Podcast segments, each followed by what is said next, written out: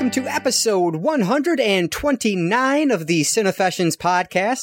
I'm one of your hosts. My name's Branden Chowen, and joining me tonight are my two co-hosts. We have Ashe Collins and Marc Nadeau. Mm. Ashe, how how's everything going tonight?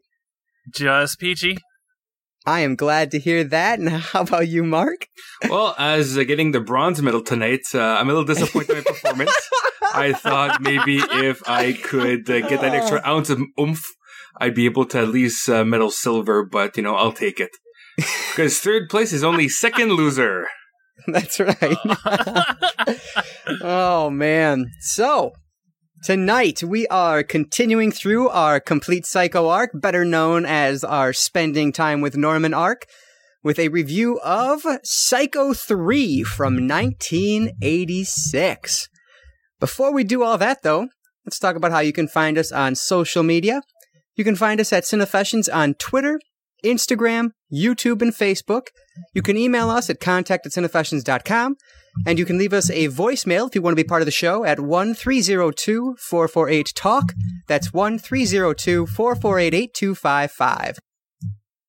You can also check out our long list of past reviews and all 129 podcast episodes right on over at cinefessions.com. Also, if you're a fan of the show, please do us a huge favor and leave us a review on iTunes. Those iTunes reviews are essential to helping us grow.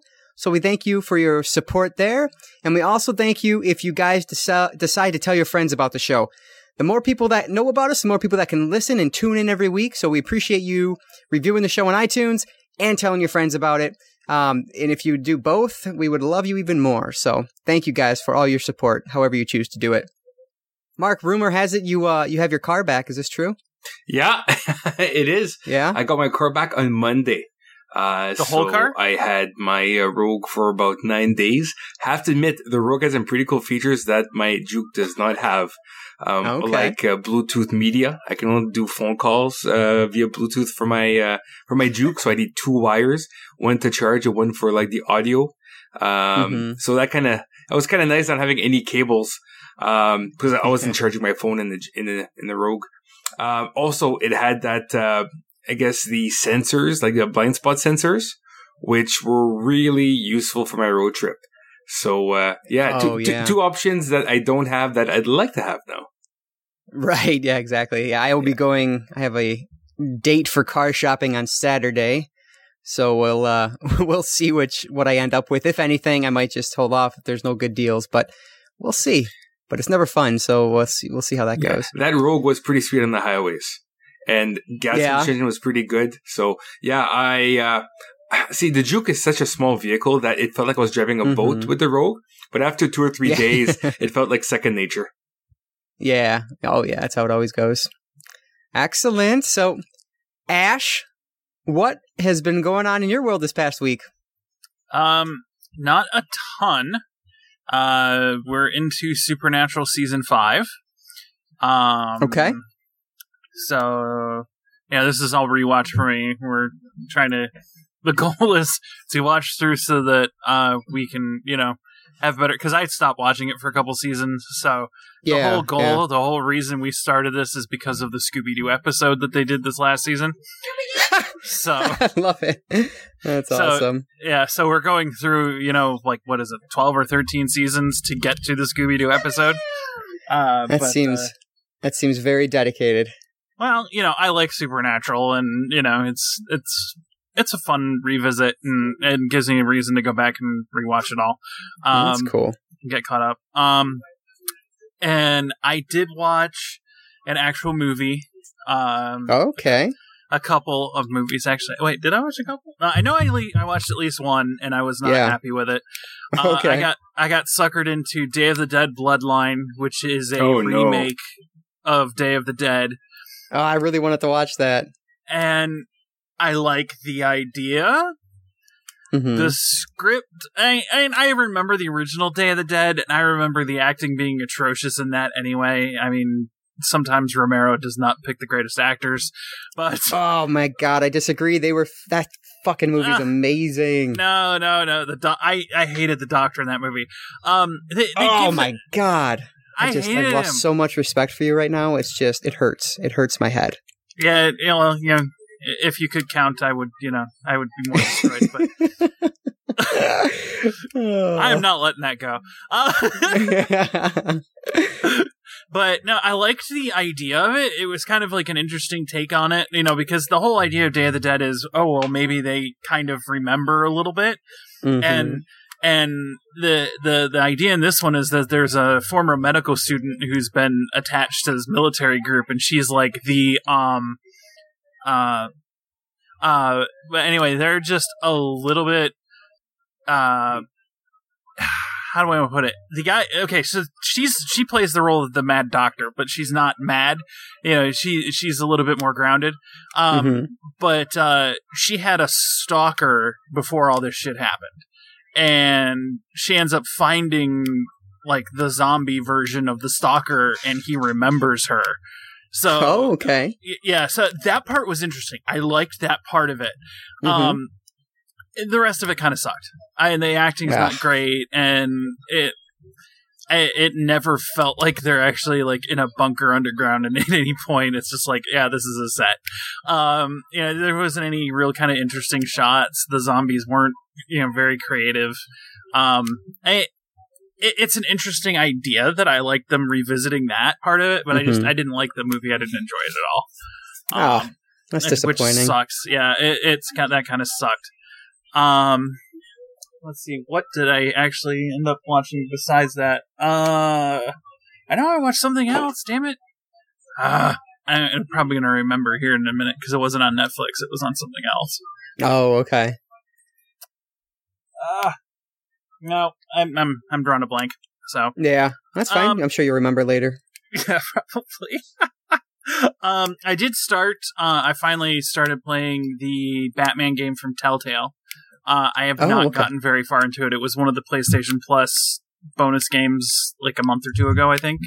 So Yeah, I finally finally got started playing that. Uh, I do like it. Um, the uh, the choices and the kind of the action it very much reminds me of Walking Dead, except they're doing it with Batman. Um, and uh, I think so far it's been pretty good. Um, so Good. I think I will enjoy that. Um, Very but, cool. Uh, yeah. Other than that, not a whole lot going on. Yeah. Yeah, me either. You know, I did watch uh I did watch a couple movies this past week. Uh but that was really Oh, you know? I, I did I didn't write it down cuz I just didn't have time to to fill out all my notes this week, but um I'll start with my the graphic novel. So I was continuing with uh my free Comixology for 30 day trial thing that I was talking about last week. And up until the last one, I was reading a lot of just like mediocre things. I talked about most of those last week, but this week um, I ended up reading so Valiant, which is you know one of another comic book like Marvel or DC or Vertigo, whatever. Valiant is another one, and they rebooted their entire universe back in 2012. So it's one of those situations that you can legitimately read through the entire rebooted universe. It's a lot more manageable than doing like Marvel, for example, or DC, you know. And so it's a, a more manageable chunk that you can dive into. And so much of it is available on Comixology. So I found a reading list on comicbookherald.com, which is one of the best comic book websites I've ever found. And it uh, starts with the, the uh, reading order is XO Manowar, Volume 1, and then it goes Harbinger, Volume 1. Um, and so I started with those. XO Manowar is, it was strange. Um, it has time travel elements in it that weren't really working for me very much. Um, I can't even really, at this point, because it was like, I don't know, probably over a week ago now. I can't even remember exactly what the story is about, but basically, uh, these guys from like the, I don't know, like the Roman times, uh, are thrust into outer space because some alien creatures land on Earth and, uh, he turns out he's like the one that can fit into this suit without it being dis- without it destroying everybody. And so he becomes like you know XO Manowar and uh, gets all these powers and then comes back to earth at the end and he it's you know it's like set in present time. And so that's where that uh, starts. And so I'll, i'm kind of interested to see where it goes but i don't know if i liked it enough to really continue it. Uh, so that one i i think i gave that one like two stars out of four. Uh, i thought it was just okay uh, but I did read Harbinger next, and that one's a lot more interesting. So basically, um, this the main character can hear people's thoughts, and um, so he like you know he takes a lot of pills to kind of subdue uh, those thoughts. Um, but it turns out, of course, he's not the only one. There's a whole group of people that can do this, and it's a matter of him trying to harness and learn how to harness his powers uh, in order for him to have you know just control over them and to do what it is that he needs to do with them. Um, as opposed to just drugging himself up and subduing them. Uh, it was a lot more interesting. I actually like that one quite a bit. Um, I'm definitely going to continue that one. I just haven't yet. Uh, last week, my bosses weren't uh, around as much, so I was able to to read a little bit more while I was at work. This week has just been crazy, so I haven't been able to. But um, yeah, so I'm hoping gonna gonna continue on to the the next volume in that one. Um, I actually really like the uh, the main character. He's like a I want to say he's like a teenage guy, kind of an asshole, but I don't know. I just there's something I just liked him for some reason. So we'll see how that goes. But definitely liked Harbinger Volume One from Valiant. So I'd, re- I'd recommend that one. XO Manowar, not so much. Uh, but I'm probably going to continue on. We'll see where it goes from here. I think the next one I am supposed to read is, uh, I think it's Deadshot Volume One. I believe is the character's name. Uh, I th- I think you're right. If I Yeah. remember, like the like the '90s versions of the characters, that's like the Mhm, that's like the Oriental character, right? He's Asian. Maybe I He's don't know. I always white saw, with I the see red- him as in with the. F- Does he yeah, have like, like a red he's got a on mask on chest? in the thing. Oh, he has a mask. on? Um, it's I don't know, man. I, I- can't remember. I, have only I've only seen the cover, so I can't yeah, I, I could be wrong. I can't as tell you offhand. But, but yeah, so I'll I'll do that one next, and then just continue in that reading order until uh, I get tired of it. But um, and then in terms of games, I didn't really do much. I haven't done much.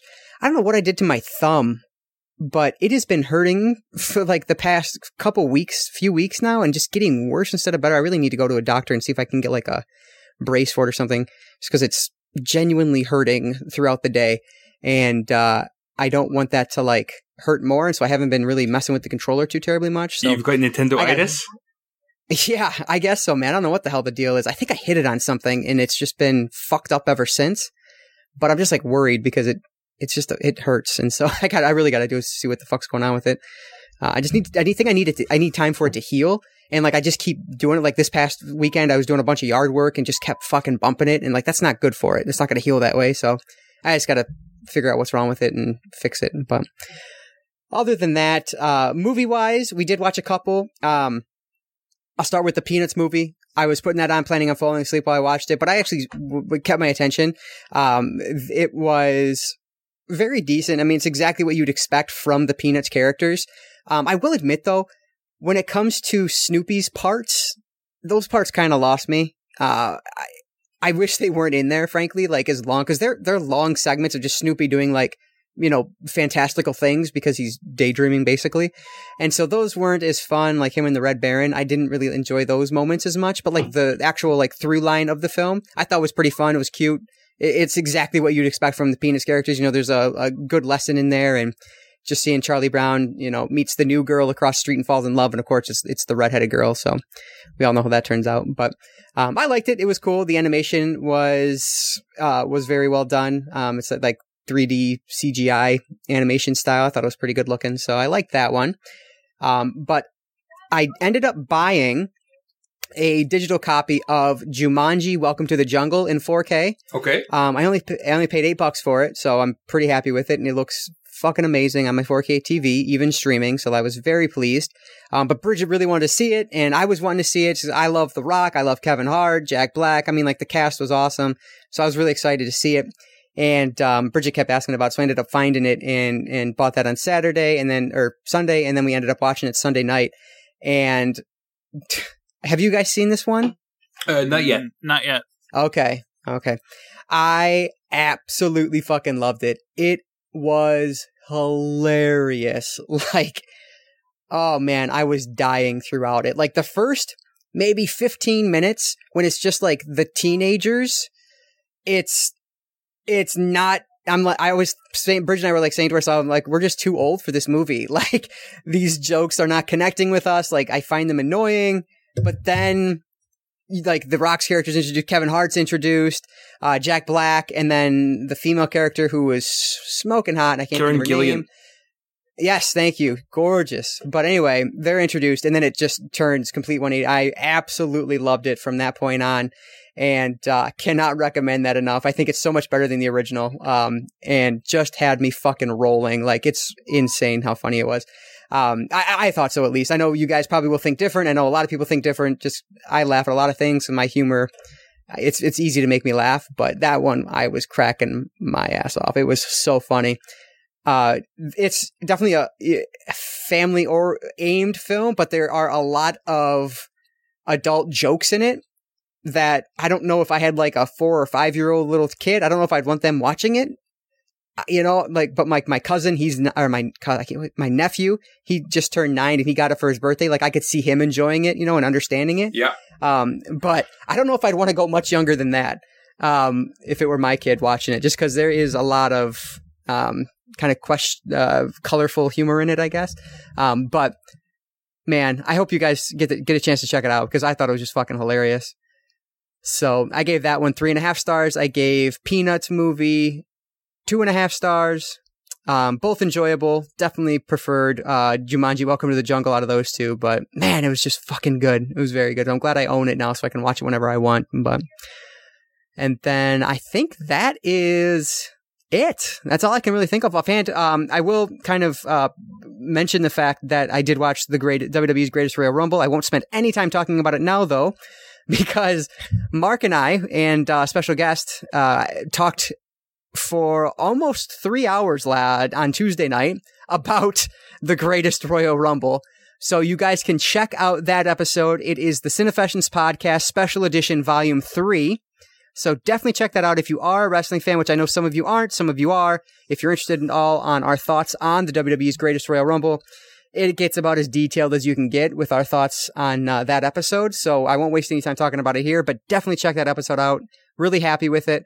Um, Marc, uh, Marc's friend was on with us, and um, yeah, I Ed think it- Demko. I think it went well. So, yeah, so definitely check that out if you haven't. But yeah, other than that, um, what about you, Marc? Wait, wait, wait, wait. I remembered. I remember. Oh yes, good. Which one? We had Alien Day. This. The, Oh, while- while yes, we, were we off did. Break. So I bought the one fucking Alien movie I didn't have, Alien Covenant, for like three bucks or five bucks. Five bucks. Oh, okay. Uh, it was on sale on um, uh, which Vudu. Vudu had it on sale for like five bucks. I'm hoping to get HD Star Wars copy. that way tomorrow. So we'll see. um, actually, I I I didn't enjoy it the first time as much as I enjoyed Prometheus the first time, but I think I uh like Alien Covenant more than Prometheus because I think Oh, I'll be able to watch. Yeah, I think I'll be able to enjoy it more on other watch throughs. But Okay. I came to the conclusion, having watched both Prometheus and Alien Covenant, that them trying to explain where the aliens come from was the dumbest fucking idea they could have come up with. yeah, Um, I I like Prometheus, but I didn't like Alien Covenant virtually at all. Like I just thought it was not a good movie. well, and I, I liked it uh, in in in different stages, but it, there was a couple things where it dragged, and I'm just like, I, I don't know. There was a couple things that bugged me about it, but overall, I thought I thought it was pretty decent. So Okay, I- well, it was good. worth it was worth the five dollars I paid for it. yeah, yeah, that's good. okay, sorry. Your uh, no, uh, your turn, Marc. okay, yeah, I, I like Covenant. I thought it was really good. Of course, I haven't seen it Oh, since uh, its God, original terrible. uh, theatrical. Oh, it's better than uh, Prometheus. I thought, No and just way. having with the dueling I know, I'm one of the rare ones. really good. So Ah, yeah, I'm one of the rare ones that actually likes Prometheus, and uh, just I did I thought Covenant was just uh, frankly a bad movie. It was boring as hell. ah, well, to each their own. You know, Mm-hmm. to each their own. Um, I only watched a handful of movies, actually two to be exact, because I did a few different things this week. Um, this weekend, A handful is five, Marc. You fucking liar. A handful is five. well, I did watch Psycho three or uh, twice. So Oh, there you go. There it is. There you go. You made up for it. Yeah. Um, now the reason why I didn't watch that many movies is because this or past weekend I went to London, Ontario, for a convention called Shockstock. Uh, Yes. and uh, I went with uh, two buddies. I went with uh, my buddy uh, Tony Barnes, who's in the uh, rock band In Heat, and as well with uh, media mogul uh, Eddie Spaghetti. And uh, man, did we have a blast! Uh, we drove down in the Nissan Rogue, so I had more room, which was nice. I got there in very short time, in about just under six hours. Left around uh, six o'clock in the morning. Got there just after one o'clock. Um, after uh, you know uh, gas and food breaks and whatnot, and uh, we got there and met up with uh, my artist buddy Kelly Forbes, and uh, yeah, checked out uh, the floors. I got my autographs that I wanted. So I got, um, I met Kane Hodder for the first time. So I got my uh, Friday the 13th Part 7, The New Blood, and Part 8, Jason Takes Manhattan signed. Um, I was re- really surprised when I saw your picture that he wasn't choking you because that's like his thing. I wonder if he got like yeah like sued or something, and so he doesn't do that anymore or what? That's what everybody was saying. Um, he never oh, stood really? up once. He just sat in his chair and I sat beside him. So maybe he's not feeling well. You know, uh, yeah. Could be, you know, like standing up all the time. I don't know. Um, but yeah. Um, so that, that was, you know, it was cool meeting him. Um, he was impressed that my posters were both originals from the films. So I'm That's like, cool. yay, nerd me. Um, I also met, uh, Lar Park Lincoln from, uh, part seven. She plays Tina, I guess, or, uh, our final girl of the film. And, uh, she mm-hmm. was really cool as well. Um, I'll have my posters uh, that are signed up. I'll probably put them up on Instagram in the next little bit. Uh, just because of the trip, things got pushed around schedule wise for Instagram posts. So I just haven't done that yet, but it'll be up soon enough. Um, yeah. My, my big highlight though is, uh, well, I also met, uh, I saw, I also saw, uh, Lloyd Kaufman for the second time. Uh, I had met him yeah. once at Wasteland before and he had signed my Sergeant Kabuki Man NYPD poster. Uh, so while I hmm. was getting my posters ready for this convention, I realized I had a Class of Nuke 'Em High 2 poster. So uh, I got him to send that as well, which was cool. And uh, my, my, my, big highlight had to be uh, James Duval. Uh, I'm a big fan of the movie Go, and he is one of the punks um, that uh, are in the second sequence of the film when they're in Vegas. Um, he's hilarious in this film. Um, I think the movie itself, when it was first, when it first came out, it was billed as like a teenage slash early twenties pulp fiction because everything's out of sequence. Um, oh, it, it's a hilarious movie. If you've never seen Go, uh, Sarah, Paul, uh, Sarah in it. Um, what's his name from Justified? Uh, and the uh, San, San oh, Timothy Olyphant. Olyphant's in it as well. Uh, Taye Diggs is in it. Uh, Duval's in it. Um, William Fichtner's in it, and as well as Jenna Maroney. Uh, so it's an it's an awesome flick. It's an awesome flick. It's very funny. One of my favorites. Anyways, so Duval was there. So I got a Go poster and I got him to sign it, and he was kind of like taken aback because like all his stuff, you know, he's known for um, Independence Day and for Donnie Darko and SLC mm. Punk, and uh, mm-hmm. so when I took out a Go poster, he's like, "Holy shit, this is Go. And uh, we probably talked 20 minutes. It was so wow. much fun. Yeah. So that was like celebrity wise, that was a highlight of mine was to meet him at uh, this event because he was so cool. So uh, That's awesome. I believe I took pictures and I put them on Instagram on our yep. Cinefessions, right? Okay, cool. You did, yeah. So I didn't just put it on mine. Um, and then for the rest of the night, uh, well, we met up with uh, with Kelly and uh, we went to this uh, comic book store called Heroes, and apparently it's one of the largest in North America. And oh wow, it was huge. It was fucking huge to a point where I was kind of like there were so many things I wanted to buy that I didn't buy anything. Yeah. You know, like I was ah, just that sucks. I, I, needed time there. They had a Rocky figure from NECA in the old Sega Master System uh, video game cartridge pack, which I had mm. in my hmm. hands. It was only twenty eight dollars Canadian, uh, and I didn't pull the trigger on it because mm. I kind of want to save my money for the convention. Um, yeah. because I spent all of it. Um, yeah. I, I, didn't want to put anything on the credit card if I didn't if I didn't need to because the uh, Ottawa Comic Con is in a few weeks. But uh, yeah, so uh, I didn't buy anything, but I want to go back next year when the convention happens again because uh, I'm going to spend money next time. Um, but as for you money- know what I didn't see. Oh, you that? might be talking. I was going to say what I didn't see is if you bought anything at any of the tables at the convention. I did. I didn't put anything up yet. I haven't written okay. anything up yet. Um, but uh, Vinegar Syndrome was in town, so oh, okay. I think I picked up seven of their discs. Um, I don't. Oh, have, wow. I don't have them handy right now, so I can't tell you exactly what they are. Yeah. But uh, I did pick up seven. Uh, so I got them twenty bucks a piece, which you know it's cheaper than buying them you know, online during their sales, you know, with exchange rates and shipping and stuff. So They give you any freebies? I think I did. Ju- they just gave me a discount. I didn't ask what the Okay. actual price was. Um, Yeah. if, if he was selling them for twenty five, then technically I, you know, I probably got one for free type of thing. But uh, seven for one forty, I'm happy with.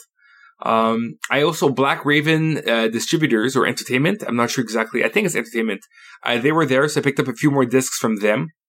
Uh, and uh, what were they? yeah. ca- What was their name? uh, Black Black Raven Black Raven ba- ah is it Raven Banner whoever released the latest uh, Victor Crowley let me see who that was uh, Oh, okay. I don't know that company. Uh, that name doesn't ring a bell. uh, Victor Crowley that's Hatchet 4 and I think it's a Canadian company Oh no, yeah, I know Victor Crowley rings. Oh, bell. I just okay. meant the uh, company you're saying. I'm sorry. yeah I, th- I th- I'm pretty sure it's Raven Banner um, Okay. and they're the ones who did the original Wolf Cop uh, yeah, pretty sure it's them. Um, so I bought a lot of their stuff when they were in uh, Toronto last year for the Comic Con.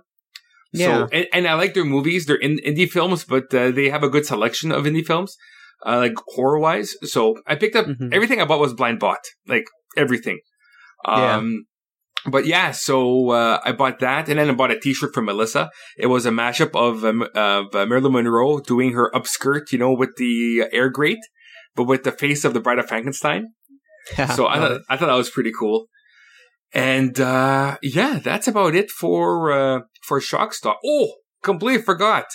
So um James, one of the organizers, uh, he went to Japan a few months ago. He's a big uh, wrestling fan, and uh, he brought back all this merch. And uh, he actually saved me because I saw that he had stuff for sale at Wasteland. I have a, New Japan Pro Wrestling cologne bottle. Ah, that's fucking awesome. Yeah, so I'll have pictures of that as well because I just think it's cool.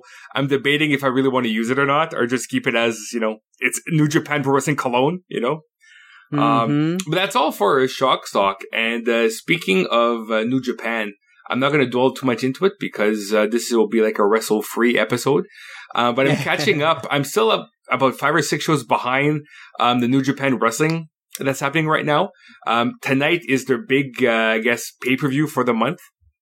Um, but I was able to watch uh, a few episodes of their road to uh, Dontaku, which is their pay per view. Uh, I watched the Okay. April 14th episode, April 23rd. And like when I say episode, I mean like it's a two and a half hour wrestling card, but they're all so fucking good. And uh, before tonight's recording, I was watching the April 24th episode with the main event of uh, Switchblade Jay White versus uh, I think it's David Taylor, which or pardon me, David Finlay, which is Fit Finlay's son. And- yeah, I remember you talking about that. yeah, so they're having a really cool feud. him. So I'm watching that right now. Um, and then I think after tonight, because of May 4th is their pay per view, I think they have a few weeks off because their next televised event is not till the 18th. So I should be able. Well, Mhm. there's that Young Lions uh, project uh, on the 15th, but I'm going to skip that. So uh, after tonight, they have nothing new until the 18th. That's on their on-demand service. So I will be able to catch up. And uh, again, on May 18th, it's their best of the Super Juniors, and it's their 25th anniversary uh, tournament. So that should be kick ass. Um, movie wise, well, video game wise, I've played some um, Darkest Dungeon here and there, but nothing, nothing too too crazy. But uh, movie wise, apart from uh, tonight's homework, I've only watched uh, two films. I went to uh, the theaters twice. So I discovered something uh, with Sinemia. You know, I get the three uh, movies per month. Yep. Um, well, I went to see a movie yesterday. I had to pay full price because it's not from the first day of the month calendar wise, but the day that you activate your card. So my card was activated on the Oh. 13th of April. So I can't use their card again until the 13th of May. So Gotcha. that kind of sucked. Um, but I'll start with beginning of the week. I but went. now you know, so Yeah. you won't- have to have that issue again. I'm sure. Exactly.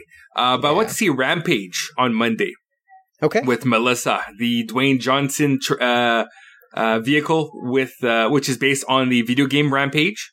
Right. Um, it was fucking phenomenal. I loved it. It was Good. exactly what I wanted out of a summer film. Even though it's it came out in April, it feels like a summer movie. You know, Mhm. um, it's funny. Some of the uh, comedy's a little groany. Action is awesome. The CGI on the monsters are great. Um, Good. I loved it. Um, which was awesome. I cannot wait to see it. Cannot wait to see Oh, it. and, and Malin Akerman, which I didn't even know that she was in the movie. She's the main bad guy. Um, it, it's great. The the film is great. I totally recommend it. I give it uh, four full stars. Like Good. it, it, if you like rock, like you talked about Jumanji. If you Oh, like yeah. Jumanji, you're gonna like this one. I know I'm gonna like Mhm. Jumanji. Hell, I like Baywatch. I like most of his movies yeah. just because he's a fun action star, and is, that's what I was looking for, and that's what I got. So Mhm. that one was pretty awesome. Cool. And then yesterday, I went to an IMAX screening of Avengers: Infinity War. oh, so let okay. me tell you all about this, okay? Uh, no, I'm kidding. Yeah. um, so I was bummed. Like it cost me a few bucks because I couldn't use my Sinemia. So uh, Mhm. yeah, IMAX is not cheap. Bro, yeah. Um, s- y- you know, uh, like two two tickets and two medium drink cost me just under forty bucks. So Oof. yeah, yeah, it kind of sucks, but it is what it is. Oh, and plus they were out of those Avenger cup topper things. I was What? off.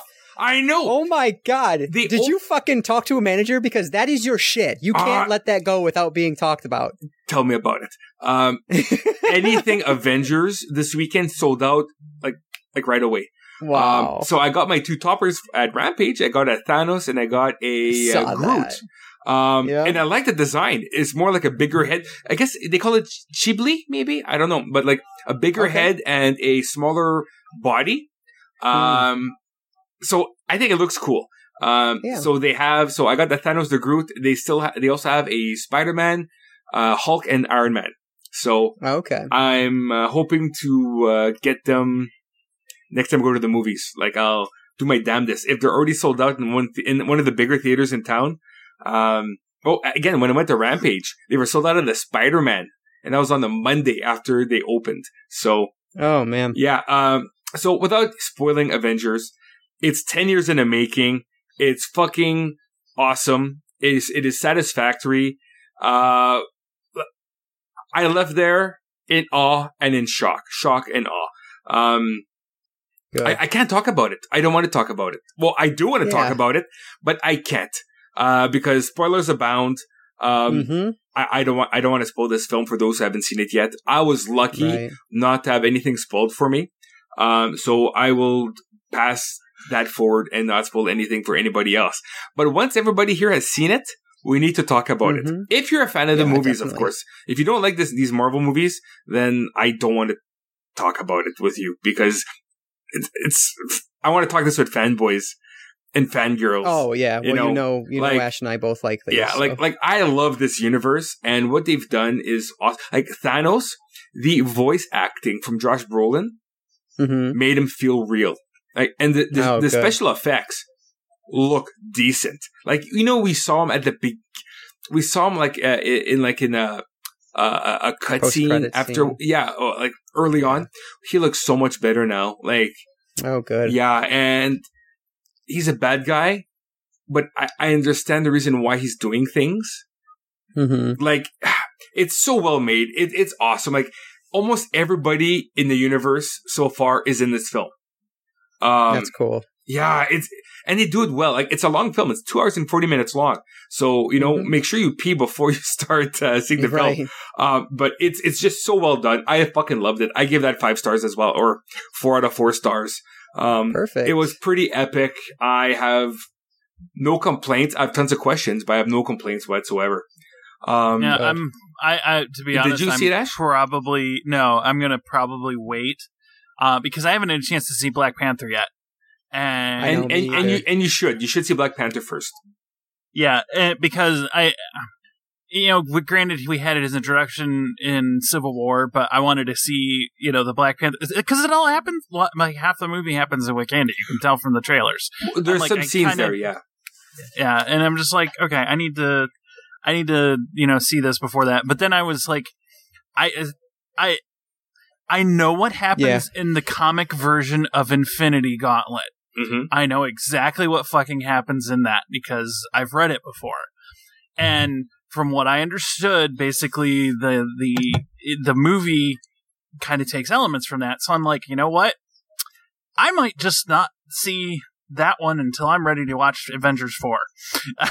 so I might be waiting until Avengers 4 is about ready to hit theaters before I watch that. I wouldn't So- because see it well, nobody spoils it. You know, by the time four Well- comes out, three will be three will be uh, spoiled because the events of three will happen in the trailer for four. So I would and that's suggest the you see thing it is, before. I'm getting. I, I've been avoiding them, but I'm getting spoilers through memes. Ah, see, I've I've muted all that shit Yeah. until well, that's Yeah, why I paid too. full price to see it is because I I didn't want to wait any longer because part of the fun of the film is just finding out what's next. Um, Yeah, so but- I, I just after I- after this is yeah. over, I'm just curious to see where Ant Man and Wasp plays. They're Uh, both like- prequels. Both of them are prequels to Avengers Well, 3. I, I- I would assume so. I would Yeah. assume so. Um, but uh, yeah, so that's all I want to say about this film. But I would suggest to see it before people spoil it. You know, or, or you Well, know, it's it's is, just it's Black you Panther waited 10 out even you. uh, I'm sorry. on video? It's available. It's available digitally now, but I think it comes out on Blu-ray in I want to say like a week, maybe two weeks. But you know what? remember It- exactly. it's still playing in first run theaters. Like across from my Avengers uh, screening was a screening of Black Panther. This film will not die. It's got legs, and it'll probably stay in the theaters until well past its Blu-ray release. So I'm definitely picking up Black Panther in 4K when that comes out. No doubt about it. But uh, I would suggest as soon as you can watch Black Panther, go see Avengers. Um, don't, don't don't torture yourself and wait a year. It's it's just it's join the conversation. It's so much fun. Um, but that's all I'll say for Avengers. It, it's just I I, I can't.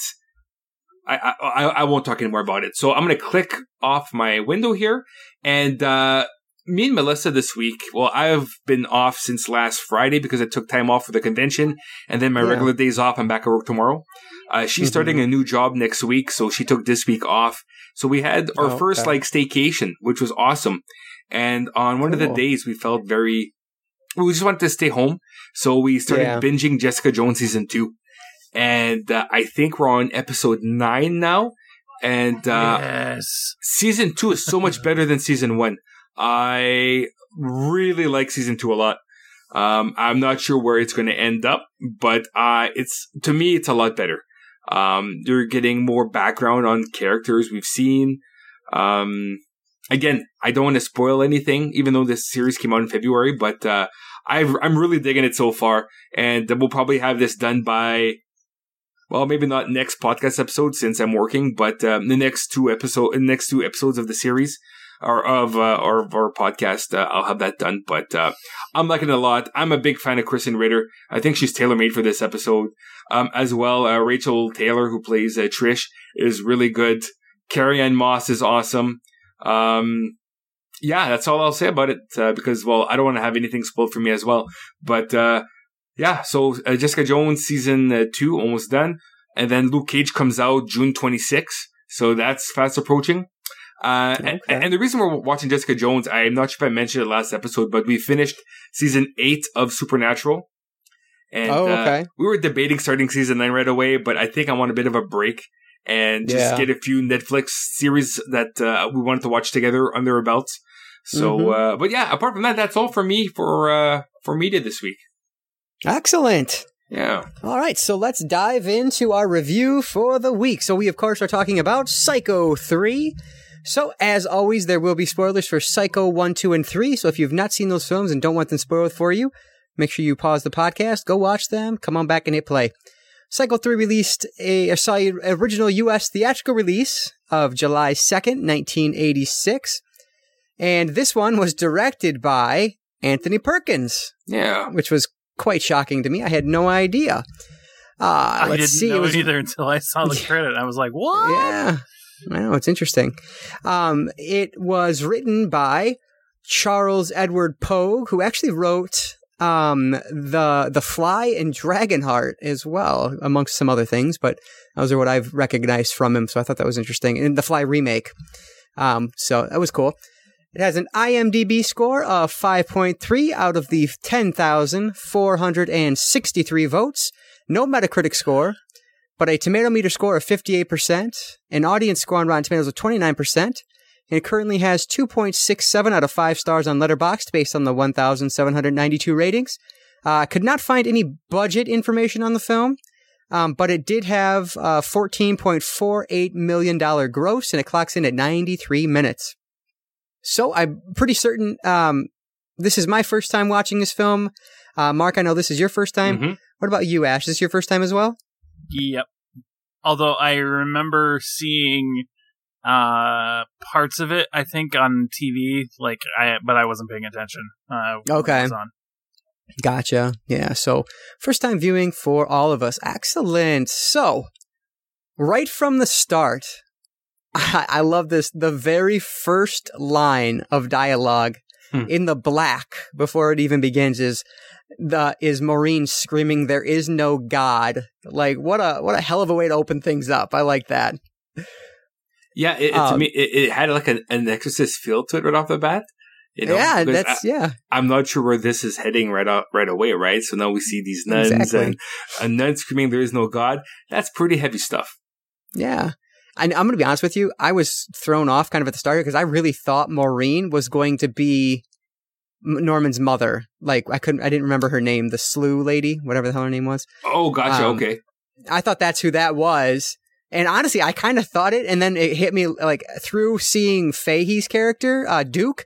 I was like, oh, there's going to be his dad. But then I was like, wait, no, this, this is clearly happening now, like in the 80s, Mhm. looking around, paying attention. And so obviously that was not the case. But I was, I was kind of taken in that direction to start and then had to adjust a little bit after I realized that I was uh, looking at it wrong. But And we find out that the film is pretty much a month after the events of uh, Psycho 2. okay, thank you, because I couldn't, I couldn't figure it out. Um, so what I don't, okay, so that's it's confusing me Wait, wait, because hi- it's it's a month. I after? thought, I thought it was Oh, like a oh, couple yeah, it's a- years after. No, no, it's only a month thought a couple, I thought it was a couple I years because Yeah. he was, what I wrote down was two years after. But looking at it, I thought it can't be that far after. But the reason I came to the two year conclusion was because they said he spent 20 years in prison hmm for killing his mom, and they 22 years. kept saying yeah, it was 22 years. they kept saying 22 years later. So I thought he spent 20 years, and this was two years later. Oh, no. Just like he keeps telling everybody, you know, it's 22 years because he's really cognizant of his time spent, you know, uh, in, uh, in custody. Uh, but yeah, no, th- this is, um, it's exactly a month later because you see uh, when, uh, they're in the uh, restaurant, um, you know, they're Mhm. talking about the missing, uh, the, the missing uh, waitress, right? Which was, you know, uh, at the end of episode of, uh, the second film, he Right. killed her and they're still on the lookout looking for clues. So, you know, so she's still missing right now. So, so this is just after the events of the uh, second film, even though it's filmed, you know, five years later. Um, okay, yes, I got that. And I understood that they were still looking for her, but I still don't. What what told you it was a month later? Uh, I think somebody mentioned it that uh, she, you know, uh, she's on a one month vac. The cook said, you know, like it's not, uh, it's not like uh, for her to, uh, you know, go missing and not come to work without telling anybody that she's on a thirty day vacation. Um, so, Oh, so this okay. is still soon. Like the, the, the cops are still looking for clues right now. Uh, it's still fresh. Uh, her her disappearance is still, still very fresh in the community. No, Ah, one hundred percent with you, one hundred percent. And I sort of, I, I was kind of annoyed by that because I thought it was two years later. So that's, I, I'm with you. I'm with you hundred percent. I, I absolutely got that the cops are still searching. The wanted poster's still up, and I'm thinking, why are they doing this two years later? That's where I was taken aback. Yeah. I missed that line from the from the chef, so that makes sense, or from the cook, whatever the fuck his thing is. hmm But okay, so that that makes more sense. That makes a lot more sense. So cool. Um, for, uh, a little bit earlier than that, I did that fall that the nun takes. That lasted forever. I was like, "Holy shit, that is a long ass fall from the top of that uh, bell tower down," and then we don't see the impact. I'm like, "Really?" And, and just the fact that she actually cranked her head against the bell to make it ring. Yeah. it's, it's the little touches that I enjoy. right when we were dealing with Fahey's character, Duke, it just it felt like a completely different film than the first two movies. Like just completely different. Um obviously the second film feels a little different than the first film, but this one felt even different than that. Um and as it continues, I think that is it very it, it becomes more and more evident as it as it goes on. Well, I, I felt like to me watching this movie, and just with the font of the uh, of uh, of the film and and the music, which I I really loved the theme to this song, the opening Mhm. music used, and then later on when uh, Norman plays it on a piano. Um, to, Yeah. me, to me, this this had such a Texas Chainsaw Massacre three vibe, just because you know, uh, just just the way it was shot and the, the colorization, and just the acting, it felt grimy, or at least more grindhousey than the last two films. Um, it felt like an 80s slasher. So, like to me, even though it's a few years before Texas three, it had the same sense of it to me. That's that's what I related the film to the most. Okay, that makes sense. I could definitely see that. It definitely is a um a dirtier film just in terms of the way it's shot and the whole aesthetic of the whole thing. So I, I definitely see where you're coming from there. and I think Texas Chainsaw was 19, uh, 1990. Uh, I'm just checking that right now. Leatherface. Yeah, Texas Chainsaw 3. Yeah, 1990. So it's a few years Okay. before its time, but just its aesthetics felt uh, felt that way to me. Yeah, definitely. Um, and then so Duke was such a oddball character to me. Uh, I mean, it kind of mm, comes together at the end, but it's still so strange. So like, you know, you first meet him and it's, it's Jeff Fahey. Like I, I like him. And so I'm like, oh yeah, this is cool. Like I like seeing him here. And then he like basically tries to rape Maureen and it's like, oh, okay. Well, clearly you're a piece of shit. Then uh, you, you kind of start liking him again. He's like, oh, sorry about yesterday when they meet up again. You know, I was kind of road weary and blah, blah, blah. And you're like, okay, maybe he's not such a bad guy. He has, he goes to the bar, he's meeting with the journalist and it's like, okay. And then he fucking like has sex with that woman, then just treats her like, like she's a fucking piece of meat. And it's like, man, you are such a piece of shit. And then like you, you're like, okay, maybe you like him a little bit more. And then like, I just like kept like liking and then hating and then kind of liking and then hating and then not hating as much and then just hating. I was like, ah, he's such a an, an annoying character for me. See, I didn't have that seesaw likability with him. Um, Yeah. I, I liked him at first because he is Jeff Fahey, and I like Jeff Fahey. Right. But after he tries to put the moves on an ex nun, and Mhm. then later on when he picks up that girl, um, and then the fact that uh, you know to add to his scumminess, like his room uh, at the hotel is littered with like cut Oh out my God, pictures yes. of like of playboys, which reminded me of that Dennis Quaid movie. I think it's Switchback, where um, uh, what's his name? Danny Glover. He's got a vehicle that's like almost laminated with like naked girls. Oh, Uh, really? Yeah, uh, Jeff A. See, Jeff Duke, his character is so scuzzy and gross, and yeah, he is. he's also like he's very misogynistic. Um, he's Oh, yeah. using women just you know as as party favors, and Right. like it was so weird too that scene when um, he picks up the girl from the bar, Mhm. and then sh you know we get to the room after she talks to Norman and she's dancing, and he's naked in that chair with the two lamps. I'm like, how Yeah. fucking weird is this guy? He's Oh, not yeah. all there, you know. We're definitely going to talk about that some more uh, Yeah. later. Absolutely. So, and apparently he had the lamps on just because he wasn't comfortable being fully naked. So, so Oh. Perkins said, "Okay, just you know, use the lamps to hide yourself." But it Mhm. made that scene even scuzzier because, Yes. like, he's got Yeah. these purple like l- lenses, you know, to make the the the the lamp go purple. Like, so Yeah.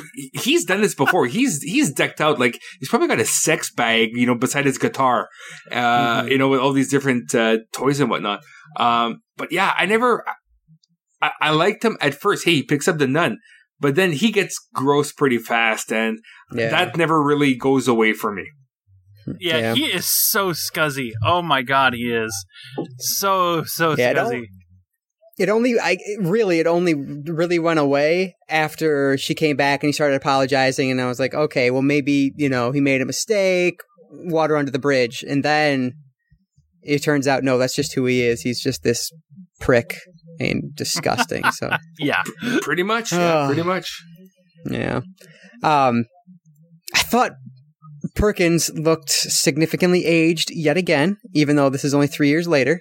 Or, yeah, three years later from 83 to 86. So, Um, but man, he looks he just looks a lot different again, and I'm surprised by how quickly he ages. Yeah. Well, I'm looking at the trivia on IMDb, and uh, for those who don't know, uh, Perkins was gay, and I guess during the filming of this film, he realized uh, or he found out that he was HIV positive, Yeah, which I did not even know that he was. Um, so you know, maybe the effects of of that uh, It affected might. you know the his Mhm. look because yeah, he did look a lot older, and especially at the beginning, that that Yes. disgusting scene when he's stuffing the birds and then Mhm. using the same spoon that he used to put sawdust in the dead birds to, right. s- to get peanut butter out of the peanut butter jar onto his cracker. Yes, Uh, that was so gross. But like he had a different haircut in that scene compared to the rest of the film. yeah, so I thought so. Yeah, Yeah, and like I'm not sure if that's because he filmed that after the fact.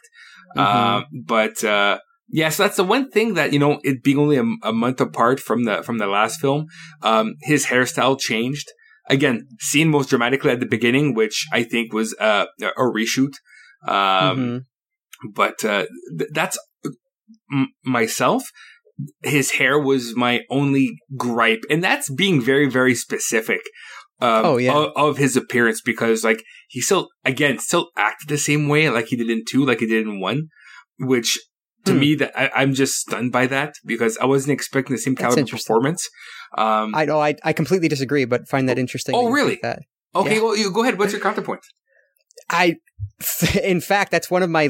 I think he's basically playing a caricature of himself at this point, and his, some of his reactions are so over the top and nonsensical.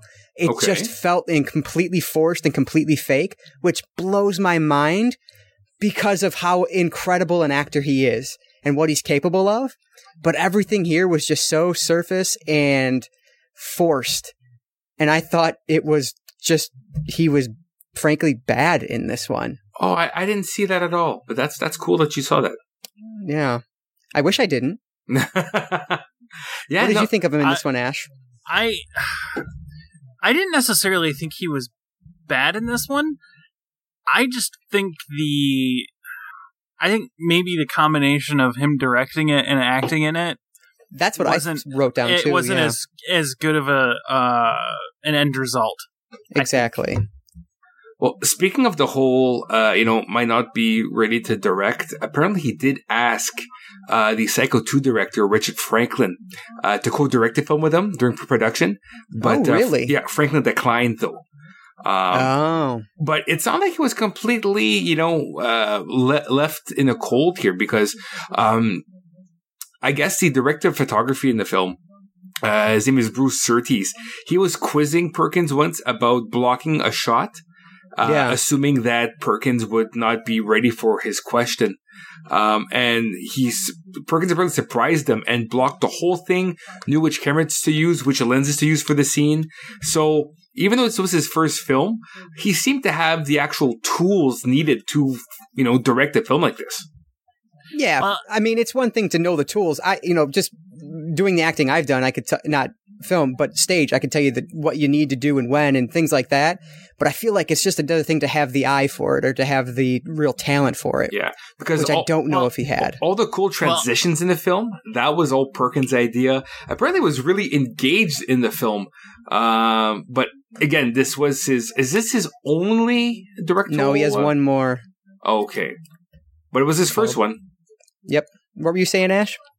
Um, I, the only thing that I didn't like about this one, and while we were talking about the Psycho 2 being a possible direct to video or a TV movie, um, it didn't feel like it. Mhm. This one feels like it was supposed to be Yeah. direct to video Yeah, or I'm- direct to I'm- VHS. I, that was the whole vibe I got out of this one. I don't Yeah, I was know, very surprised it had a theatrical release. yeah. I I I just don't feel the the theatricality with it. Like it doesn't Mhm. have any of the amazing shots, and and the transitions were neat. I don't get me wrong, and and and then a couple of the other shots were neat, but it just it didn't have the same. It, it lacked the pu- same punch that the other two films have had. Well, Well, here's how the transitions had an effect on me. I genuinely can't even think of what you guys are talking about in terms of a neat transition. Do you have any examples? Uh, there was one where it was the it was a knife that uh, went from uh, like a hospital room door, like under under the door to a knife, and there was that one scene too with a knife into a crucifix.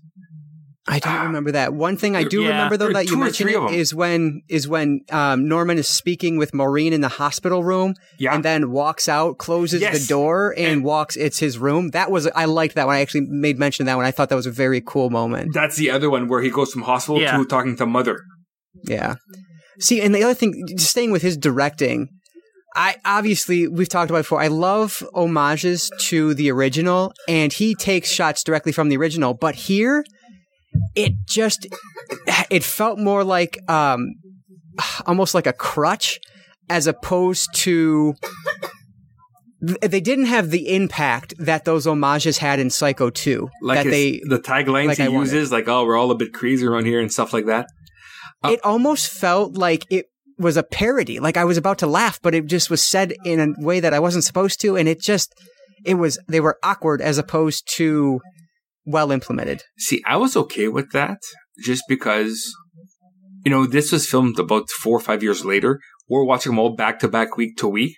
So Mhm. I, I think it's one of those cool, like, oh, he said the line again. You know, if I would have seen that like in the theater when it came out, compared to us just you know going episode to episode, you know, week to week with it. So I think it might diminish the impact because we're the film's all very fresh in our minds.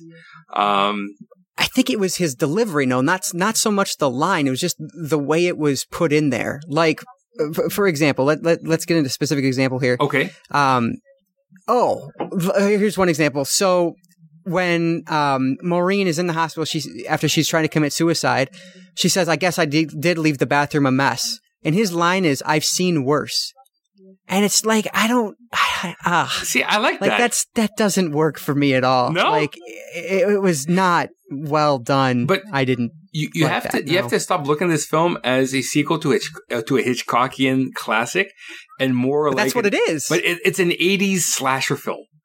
You know, this is this is like the most it's an 80s slasher film that leans on its Hitchcockian legacy very heavily. yeah. But it, So I think Yeah, that, that- that gives me that- the right to judge it with. based on its Hitchcockian legacy. I, I'm- I'm just I'm watching this more as an '80s horror movie than I am a you know a film that's a sequel for a movie that's like 25 years ago. You know, but that's Mhm. just how I'm seeing it. So I didn't have much of a problem with it. Yeah. You know, I'm, I'm not here See, to didn't change your like minds, the- but that, that that was the one thing I didn't. Okay, that was one thing I didn't like about this. The Psycho 2 didn't feel like an 80s flick. Uh, it felt No. like the sequel to Psycho. I agree. Right. This one feels like Psycho done as an 80s slasher. And it, I think that might be my part of my problem with it. Mm-hmm. Yep. So, I I'm don't with know. you on that I- one. Yeah. Yeah. I sorry. I'm just rambling at this point. No, no, No, it's all I, good. I, I, am completely with you. Yeah. Um, kind of backing up a little bit here. Um, trying to remember where I left off through my through my notes here, but um. uh, So I didn't I didn't see the fact that Duke would show up and start working for Norm for Norman. I didn't see that coming. I thought that was kind of uh, interesting. Uh, answering the help wanted sign. I thought okay, that's interesting. And then uh, one line I did like was um, Norman goes to shake his hand. There's blood on his hand from messing with the birds or whatever it was, and he says, "Step into the parlor while I clean up." And Duke's line is, "Said the spider to the fly," and Norman goes, "Huh?" And like, just there wasn't a response to it. I liked that line. That one worked for me. I thought that was that was cool.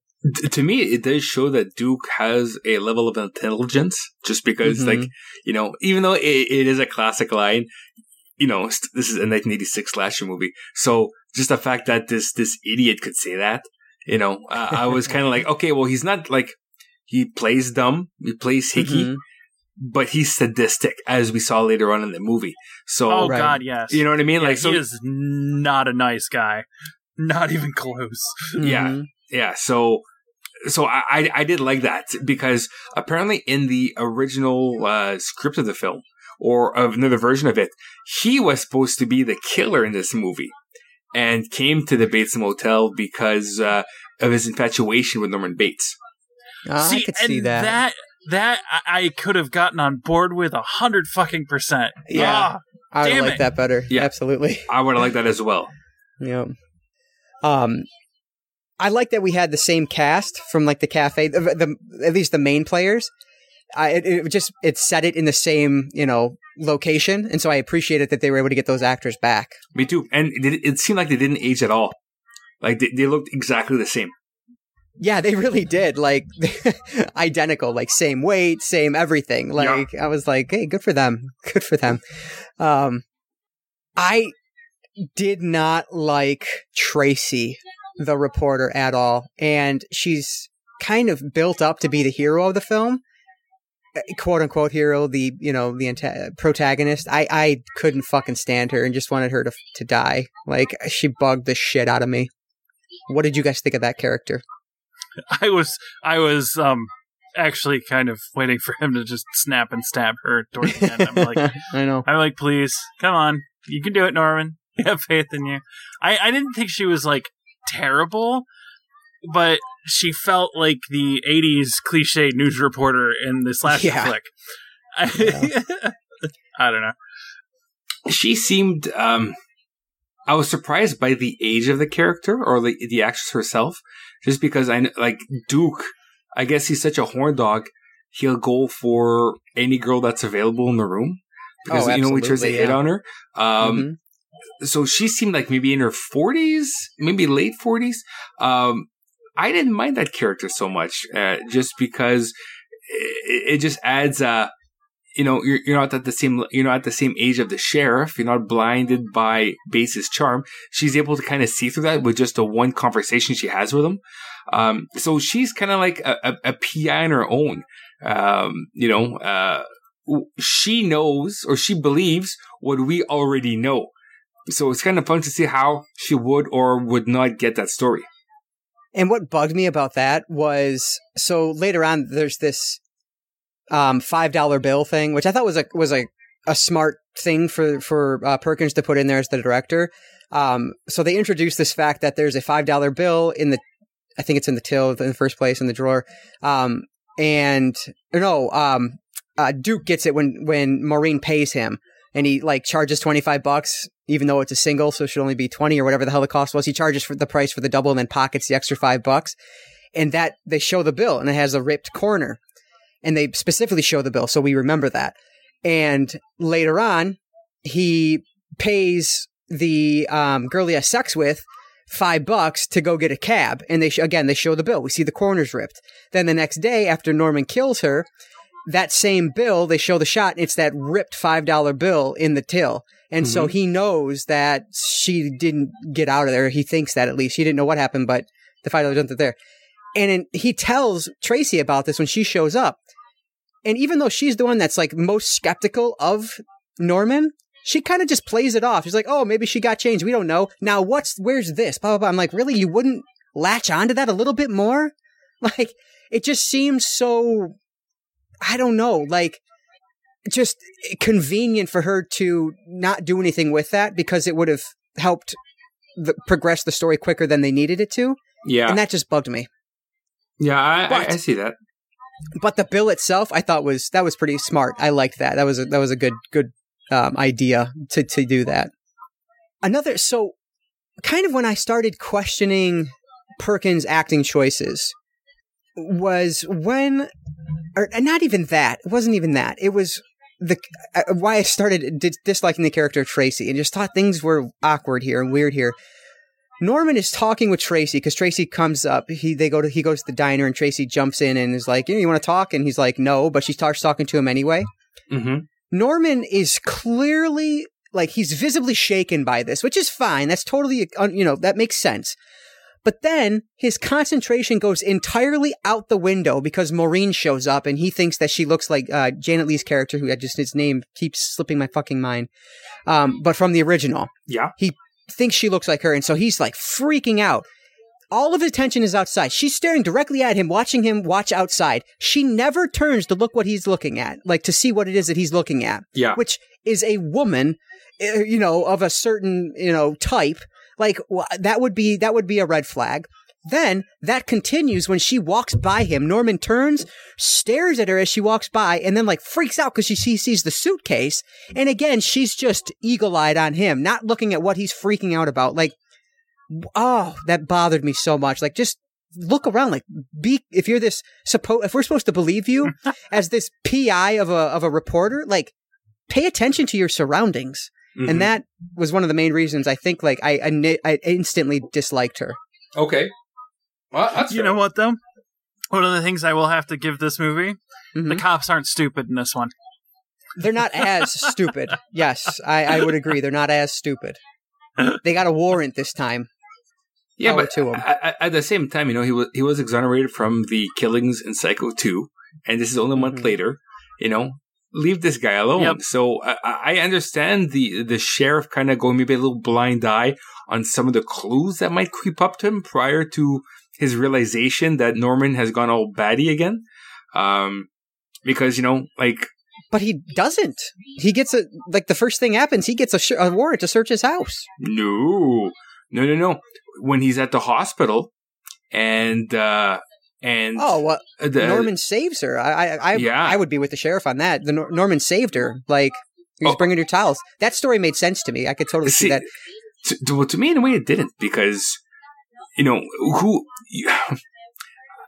how does he know that she needs towels and how does you know like he just He this room is door. but there's no like there's no knock or, or let's say he knocks and there's no answer so he's just gonna So he barge goes in because he's housekeeping. Yeah, but there's that's what housekeepers do. They No, go but in there- when there's nobody answers. no but there's lights on in the actual apartment because he was watching her from the other room you know um so But- to, to me him just oh i was just you know getting giving fresh towels that that's was that was a thin that was a thin explanation for me um so at this point i felt that the sheriff was giving him the benefit of the doubt but at the same time you know this guy has been shit on ever since he got out of you know his mental um, institution just leave him alone he did a good thing even though it's suspicious i don't know i i, I just felt that the chef was kind of like blind eye until he couldn't look away anymore Yeah, fair enough. Honestly, I'm just like I'm just honestly just the complete opposite. I was annoyed that Tracy was so adamant on the fact that he couldn't be just doing his room service rounds. Like I I just thought that was a legitimate thing. When do oh, I mean housekeeper or geez, whatever they're called. Housekeeper, right? yeah, housekeepers yeah yeah, Housekeeping. They don't yeah, exactly. They don't normally go into the room when there's somebody in there. And You so want me to if they knock pillow? on the door, don't get an answer, then they would walk in. So that to me that was just that's how that should work. And so, yeah, I don't know. What about you, Ashe? Where were your thoughts on that one? Um, I thought it was a plausible excuse, and I, and I get it, and, but I think I think she was looking for any excuse to go after him, but especially because he That's turned her down for an interview. Yeah, so she was just like, "Oh, well, he didn't turn me down for an interview, so I'm just gonna fuck him over hmm until he gives me that interview." And that was kind of how I took it. Yeah. Um, one thing I thought was kind of cool was the so Norman has that flashback of the first film in the Yes. shower. Yeah. And at the end, it turns into like it turns color, and it's Maureen laying on the ground. I thought that was a, that was a pretty cool moment. I like that uh, scene. I guess. Yeah, that was pretty cool. that was pretty cool as well yeah i like that Um, we already talked about those moments, so I'll skip past that. Um, yeah, this is when I wrote down that it, it just it quickly su- uh, sunk in for me that this movie's just not on the same level as the last two, and that was when Norman like he he realizes that she was given that Maureen was given cabin one, and his reaction to me that was one of the first kind of like over the top moments uh, that just didn't feel genuine in terms of uh, Well- in terms of his acting. I don't know. I just like how how does Duke not know? Like he's not supposed to know about what happened in cabin number one. Only uh, only uh, Norman knows. Um, Exactly. So so I, I didn't mind his his like apprehension of having a girl that looked like his first victim that we know of um, in that cabin. I thought that was kind of nice. Like you know, it, it's it's a it's a psycho film. Fair enough. Yeah. Um, I know. I wish we had better like counterpoints, but it's just like I felt this way and you felt that way. I like. I don't know why. I guess I wish I had. I wish I could. I wish I was smart enough to articulate why I feel such a way, but it hasn't come up yet, I guess. So maybe we'll get to it eventually. but Um, you know, it, it's nice to have a different point of view. There's nothing wrong Right. with that at all. no, no. Um, Just that you know your point of view is wrong. It's fine. Yeah, I- and, and the fact I don't know what fucking movie you just watched because that's not the movie I watched, but that's okay. Another thing that just bugged the shit out of me about this film was the extended sequences with Maureen's character and her religion. Like, I just, I could not give a flying fuck less about her inner struggle with her religion. I just wanted those scenes to fucking be cut out of the movie. Like, could not give a shit less. See, That thought it was kind slowed of it down hot. a little bit to me. It, it was kind of hot that the reason why she's not a nun is for the pleasures of the flesh. I'm like, oh, you, you dirty, dirty nun. oh man, nothing comes of it though. Really? Uh, well, th- she does bang him, right? No, she doesn't. Yeah, doesn't she bang him in the hotel? No, he, she. They're like, she's trying to like, she's trying to, but But he runs uh, off. Norman's like, yeah, I can't do this. She's like, well, just hold me. So he holds her and then disappears. Yeah, and they don't do anything. They don't do anything. Ah, And then she leaves the next for morning. s- for some reason, I thought that he did. That's too bad. No, that's too bad. Well, you know, it's Yeah. it's funny though that you know, like I don't know what Norman has with other girls because like he, I know. he can seduce a nun and he turns a, a killer against uh, against him to love him. Uh, Like he's a ladies' man and he doesn't. I even know. That's it. what I wrote down too later on. Yeah. Look at Norman just being a being a player. total play. I'm very very jealous of his game. You need to take notes, man. We got to take notes while we're watching these movies. Shit. Oh, I know. Uh, I loved it. Cracked my shit up. The idea that Bates Motel has custom matches that they give out to their uh, the people that stay there, because uh, Duke busts out some matches when he's at the bar, yep. and that's how Tracy realizes that uh, you know he that's where he's at. That cracked me up, which I understand. That's a much more common thing back then, but still, it just made me chuckle. Well, I'm assuming that it wasn't Norman who got those matches, but then it's Franz's character, Toombs or Toomey. Oh yeah, that's a good point. It was a sleazeball hotel, right, full of drugs and Yeah, sex. you're right. So yeah, he Yep. definitely had he definitely had uh uh matches. And that's the thing Yeah. he did back in the day. Exactly. Yeah, that's a good point. Were they watching? So on the TV screen, um, behind the barkeeper, and then it was on Norman's TV. Was that Deliverance? Uh, I have no Oh. idea. I, I just saw the raging water. Uh, Yeah, I, I have and were- no clue what it was. I really think that was Deliverance. I was wondering if maybe you, I'm I'm looking it saw up now that. because that's bugging Yeah. me. um, it made me it made me think of it if it was. But oh yeah, it is. It says right there, features Deliverance. Ah, Oh, good, cool. I nailed it. Good for me.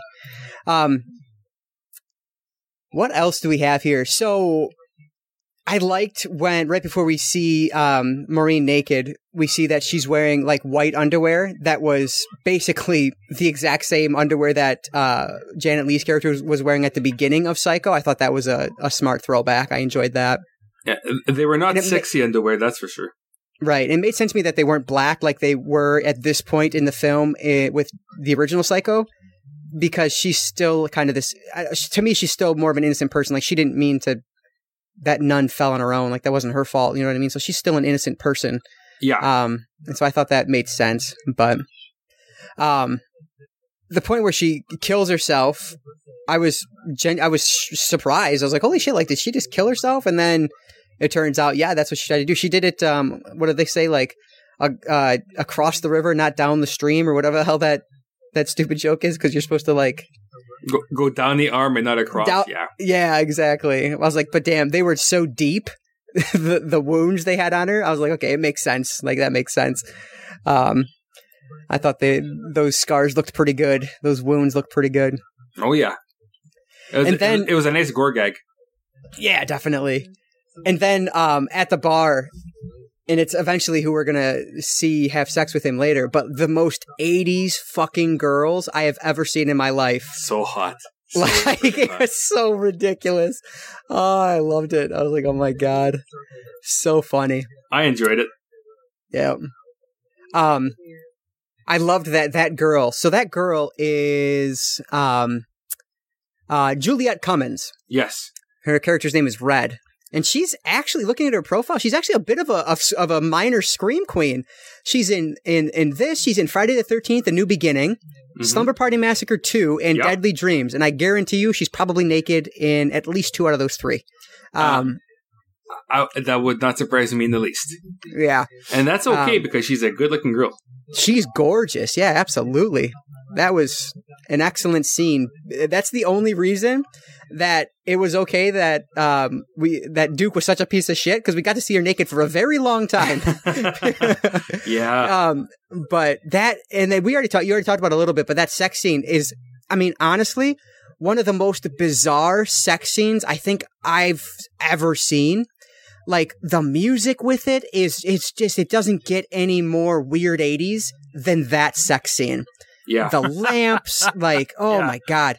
That's something that like I that won't leave my mind anytime soon. Like that's just burned in there. Um what a crazy memorable strange fucking scene. Um but it it works. Like it worked really well I thought actually. And it was just strange. mm-hmm. Mm-hmm.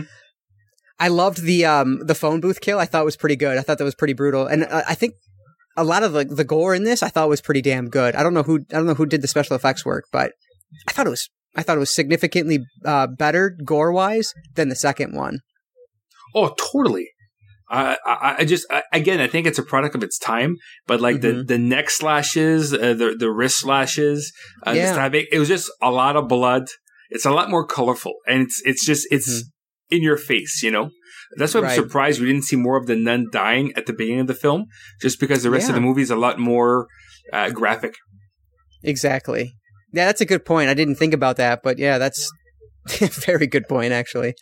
Uh, it makes me it makes that moment even more disappointing thinking back on it. But um, I don't know what's to be said about it. I don't know what the movie is trying to do with religion in this, but the whole I there's clearly something going on there, and the whole idea that Maureen sees Norman come in to kill her as dressed as the mom, but instead of seeing that, she sees the Virgin Mary. And then she says that she sees the Virgin Mary again, like up at his window when he sees a woman in the window. Like, I, I don't know. I can't make sense of what it's trying to do, and it might just be doing it poorly, so it's actually not doing anything. But there's clearly some th- kind of thing here with religion, um, and it just didn't land with me. I don't know. Did you guys get anything more out of it? Well, it's just the fact that uh, she, you know, she has uh, she has guilt for killing the nun, and the fact Mhm. that she, you know, she it the one thing she wanted to do is become a nun because nobody told her she should become a nun. You know, it was her decision, and that she Mhm. failed at it. Um, Mhm. so I, she's got a lot of she's got a lot of Catholic guilt, you know, and the fact that her decision of k- killing herself actually killed somebody else. That's why she's seeing these visions, and that's why she's got these these uh, these monsters inside her head, you know, telling her to to kill herself, and like you know, she'd rather die than live with the guilt of what she's done. Hmm. At least that's how I see it. Yeah, I know. Yeah, makes sense. Um, I thought the football fans were just obnoxious and annoying as hell. Well, usually they are, right? Well, I love the Ugh. football fans because uh, you could tell they annoyed the fuck out of Norman, but at the same time, he's like, "Eh, money." yeah, pretty much. I thought it was a really strange choice that they have like these intimate moments, which uh, really uh, like the only intimate moments we've seen of Norman ever taking place with those idiotic fans screaming in the background in the room. I thought that was a really strange choice. I wasn't sure what to make of it. Uh, I'm trying to. Is it when she they come back from the bar Yes, exactly. and she invites him to the room and all she has to give is water? um, what? What? Like she get she get she gives him the water because she has nothing else to offer him. Oh yes, Yeah, it, it was a touching moment again, but it's still funny too because you know everybody else is like tailgating outside and partying, mm-hmm. so they're having a tender moment, and everybody else is getting drunk and horny. Yeah. Okay. Well, yeah. And I wasn't sure if that's what they were going for because I wasn't I I wasn't laughing, I guess, or thinking it was funny. I was just like, trying to figure out why. So I, maybe it was just lost on me, which is totally possible, but Mm-hmm. that, I could see that. Um, I love the idea that the uh, the landlord of whatever her fucking name was, Spool or whatever, the mom, Mary Spool, the real mom. Yeah, the landlord just lets this like random fucking reporter into the into her apartment because she's been missing and says like, oh, she's two weeks past rent or whatever the hell it is. And I just thought that was just a hilarious like thought that he just lets her go in there and just search through all of her shit because she doesn't have varicose veins or blue hair. That was that made me laugh. I enjoyed that. Well, from what from what I, I gather from that, you know, he's you know he's surrounded by old women. So now Mhm. here comes this other woman in, in his domain, and the cops have already gone through the room, and he's about to like rent it out anyway. So who cares? I didn't see too too much uh, wrong with that, Okay, right? Because Yeah. uh, the cops have already gone through that through the place, right. I don't know. To me, it's just different if a cop, if you're letting a cop go through someone's room as opposed to letting a stranger who claims to be a reporter go through someone's room. That seems significantly different to me. Oh, I just think at this point, who cares? That's Yeah, that's, that's no, how I got yeah. it, you know. No, you're right. Yeah, and that's why I thought that was funny, just because it's just so far f- like from reality of now. I guess that just it made me made me chuckle. Mm-hmm. But um, I thought it was a, a perfect choice that Norman had to take Maureen for the for the date. Because like every other couple in the restaurant was like in their seventies, um, and so just having these two people, they looked like the young ones of the group because they were, and that just that was hilarious to me. I was like, what a perfect Norman spot to take a date. yeah, I, I would have to agree with that.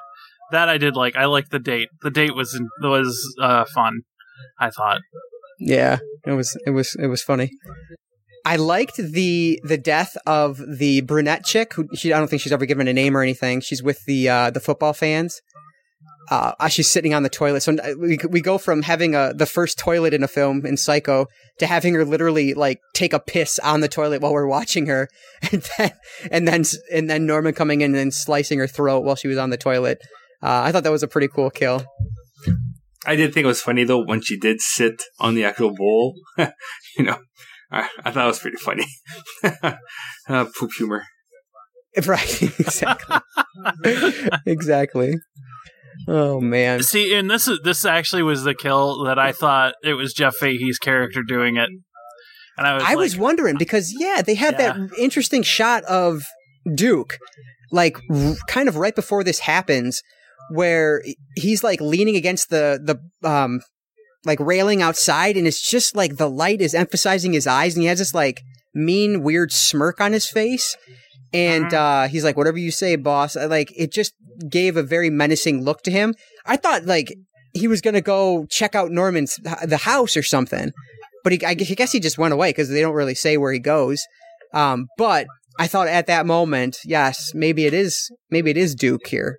So I, i'm with you on that i definitely did you think anything like that at all Marc did that ever cross your mind No, because the the idea of Duke being like he was a scumbag, but he was no killer.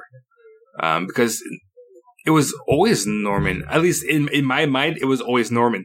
So Norman coming at the end, you know, in the outfits didn't surprise me because I thought he did all the kills all along. Especially when when when the sheriff is by is at the Bates Motel and he's Mhm. eating the ice oh First yeah, of all, gross. him eating the blood like there's there's a corpse in the, in the ice machine yeah and he starts chewing on ice which is fine but then chews on the bloody ice and doesn't Like, realize that's you're a weird to fucking me yeah you're a fucking cop how do you not know you just put bloody ice in your fucking mouth like and, and nobody I said wouldn't know anything that. either okay, yeah, that Yeah. was that was one of the things my wife said. She's like, "How does he not notice that?"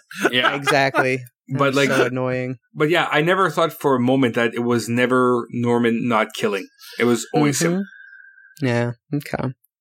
Um, that yeah, and to me that was kind of the only moment. It was just because of the way that that shot was framed that I thought maybe there was something more to it here. Um, but I feel like I'm just I'm just jumping around so much because the things are coming to my head. that's Um, okay one so we talked about that ripped fi- the corner of the five dollar bill did you guys notice when later on when mother disappears he goes back and there's a note and it says oh i'm in room 12 or where the fuck it is um the corner of that note is missing an edge. Like the edge is ripped off, the corner's ripped off. That's how I knew for a fact Fa- uh, Duke was going to be in that room with Mother, which of course is right. So that ripped corner, I thought, is just was such smart filmmaking. I really like that, and I love that they kind of played it. They kept it going because I was clearly associating this ripped corner with Duke, Okay. and then the note shows up and it has a ripped corner, and I was like, oh, that's got to be Duke. And sure enough, it was. Like I thought that was really cool. That was really interesting, at least. Did you guys catch that at all? Did you that did that do anything for you? I, I didn't catch the ripped note, but I always knew that it was, or I never did not assume that it wasn't Duke in room 12 because it was room 12. Um, now I was surprised. Actually, I wasn't surprised on anything. Yeah. Well, actually, I was surprised by his psychotic look. So, you know, I was, I- I could see him becoming a serial killer or at least doing a killing because I think he's on edge right now. Um, but yeah, it did surprise me that he was in a room with it, with mother, uh, especially if, if it was a different room, sure. But room 12, that's where he was staying. So that's what I, I was didn't catch- expecting. I guess I didn't catch that. That's where he was staying. I didn't realize which room number he was in. Oh yeah. When he, when he first, uh, got the job, uh, Bates gave him room number 12. Yeah, makes sense. Um, I thought it was strange, like when they showed Mother and Norman together. At points in the beginning, at least, they were kind of covering it so that whenever we heard Mother, like Norman's mouth was covered, like he had his hands to his mouth at one point. He turned around at one point when we heard Mother. And I was like, oh, that's really, that's a really good idea. That's really smart. Like, they're not showing us uh, they're not showing Norman, they're not showing us Norman speaking mother's lines. That makes sense. But then, as I wrote that down, seconds later, that whole idea is thrown out the window. And it's like, wait, why would you not make that consistent? I had the exact same thought. Was I'm like, Mhm. oh, cool, we're not going to see Norman saying his mother's lines, even though Yeah. they're all, you know, because like somebody's saying them because people Right. outside can hear them. Um, Exactly. so it's, it's not just in his head. But uh, yeah, I I enjoyed that aspect at first. As I'm like, cool, we won't see his face, or we'll have the back to the camera while she's talking, and then they Mhm. com- in the same scene they completely disregard that. yeah, it was so strange to me because I thought it was such a strong choice initially and they just shit on it. But Yeah, I agree. there was a really I hadn't cool. actually noticed that. Huh. oh, okay. okay. Yeah. I, I hadn't even thought about it. Oops. Mhm. There was a really cool shot of Maureen. She's kind of like sitting in the fetal position uh, the next morning, and the camera just spins around her and then kind of uh, like pans up, I think, and we see the sheriff outside, and that's when they come in with the search warrant. Um, but I thought that was just a really cool shot. I don't know why they did it that way. It just, and I think that's what makes it less effective. It didn't seem like it had any point, but still an interesting technique, if nothing else. Mm-hmm. I agree. Uh, I loved when Norman like wakes up from he's laying on the couch and he wakes up from that pink couch in the living room and just the dust, the amount of dust that you see come off that couch was disgusting. Like his house has gone to shit in one month. Like and, Well, and that's that's the Not thing. necessarily, because he hasn't cleaned. Because I don't think he cleaned it since he's gotten there. but the him and the girl were like in that living room and there was not all that dust in there when they were in there. Hmm, They spent a significant amount of time in there. that's true. Yeah, that that's one thing that kind of bugged me just a bit is that you know it's only a month since the last film, but Mhm. the house and even the hotel looks in so much more disrepair. There were scenes where you're seeing the outside of the uh, of the hotel or the motel, I should say, and uh, it just looks like you know. In two, had freshly painted uh, the um, the hotel or motel yellow, right. and in Right. this one, it seems that it's been weathered, you know, and it's Mhm. aged so much, and you know the wood's dry, and it doesn't look like it just had a fresh coat of paint at all. Right. Yeah. Now that said, they are in the desert, right by an, an old uh, highway, so the Mhm. elements might affect things a lot quicker. But a Yeah. month seems a little soon. right. Exactly. Yeah. Well, and and again, I think, I think when they were going in pre-production, oh yeah, this is going to be a couple years later. I think that was more what they were going for. I think, and and then maybe they made changes because I did read that um, uh, Anthony Perkins would have ideas like on the fly all the time uh, Mm. when they were shooting the film. And and like he would call the writer up in the middle of the night, so maybe that was one of the changes they made later on for the script. It's Who possible. knows? That's very yeah. possible. Who knows? I thought it was strange that Maureen would take it upon herself to lie to the cops and say that um, Aunt- uh, Norman was with her until 6 a.m. when she knows now of his history because the reporter talked to her. Like, that was strange to me. Like, I understand why it happened in Psycho 2 because they explain it away, but that's never really explained away here. They you they didn't need to. Norman saved her life. She's leaving, so the last thing that she could do is Oh, save his okay. life. She's repaying the favor. That makes basically. sense. Yeah, I can see that. I'll buy what you're selling. That makes sense to me. I like that. What else do we have here in Psycho 3? Let's see. Oh, so when Norman goes to find Mother and he's in um, Duke's room, I, it almost was like Duke was like on bath salts or something. I thought he was on some type of like psychotic drug or, yeah. Um, that it was just such a crazed scene. And then he does the Jeff Jarrett guitar shot to the head. And then I wrote like, he must have been using, uh, uh the one that, uh, Jarrett used on Nicole Bass though, cause that motherfucker didn't break. Like, yeah. He was going to town and that thing was a legit guitar. I was like, hey, good for you. I did enjoy the uh, the ashtray to the head. That was kind of nice. yeah. yeah. He's like he's got good aim, you know. I know exactly. That's what I was thinking too. Um, but I don't. I just didn't see why, if not drugs, and maybe it was drugs, but why he was just so like cr- crazed at that point. I guess I don't know. I don't, it was just it was just strange to me, and like what a weird like he's gonna get money from Norman Bates. It just seems so odd to uh, to me at least, knowing you know kind of the history there. Um, I don't. It was just a weird moment. Um, but I, I- don't know what else they could have done that would have made it work if they weren't going to have him be the killer. So, uh, I don't know. I, I think he just had bloodlust by the end. He was just, you know, so many people were fornicating, and you know they're dirty, so he had to kill them all. Fahey, or I'm sorry, Duke or Norman? Are you talking about Norman. Oh, I'm, I'm talking about Norman. Oh, okay. I okay. I liked Norman that part with Norman when Woody Woodpecker's laughing in the background, and he like Don't grabs his head and me, says, "Don't laugh at me, mother. Don't laugh at me." Yes, yes, I loved it, and it was perfect, perfectly timed. I Uh, was cracking my shit up.